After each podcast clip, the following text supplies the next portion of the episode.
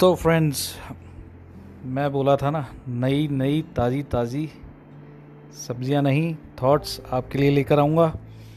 तो आज मैं एक दोहा आपको बताता हूँ। दोहा मैंने ही लिखा है। तो दोहा क्या है कि हालाँकि दो से ज़्यादा है, ये चौहा है। मज़ाक नहीं उड़ाना चाहता मैं।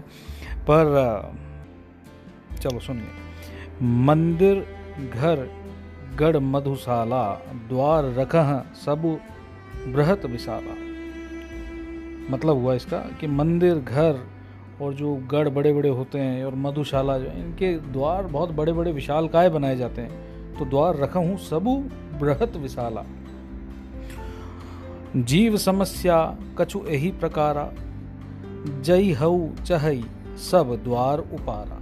मतलब हमारी समस्या भी कुछ इसी प्रकार से होती हैं कि हम द्वार के उस पार जाना चाहते हैं। हम हम अपने जो सपने बड़े बड़े होते हैं, उनके दूसरी तरफ़ जाना चाहते हैं, उन सपनों को पूरा करना चाहते हैं। तो देख द्वार, सब भय हो आया। अब बड़ा दरवाज़ा देख के भय हो जाता है। बड़ा डर लगता है या डर नहीं लगता तो लगता है कि हो इतना बड़ा दरवाज़ा कैसे पार करेंगे? और बंद पड़ा है। द्वार खोरी का करें उपाय। द्वार को खोलने का, यानी दरवाजे को खोलने का उपाय करते हैं।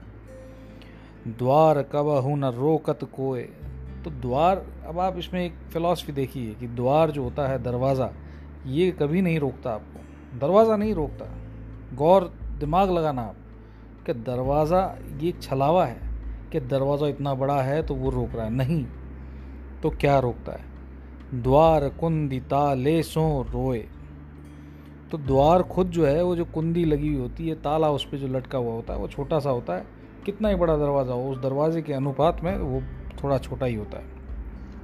तो वो खुद भी उससे परेशान है।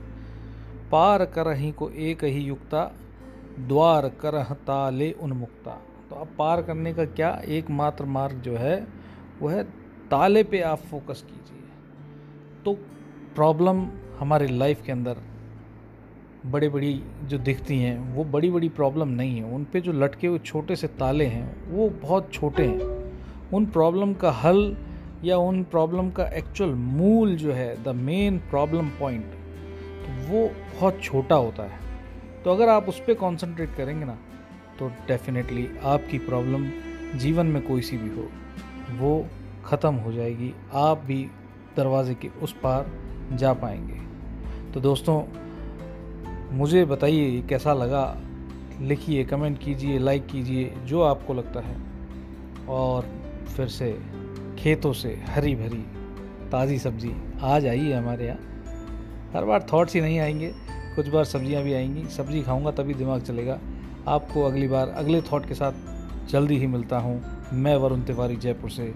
Thank you so much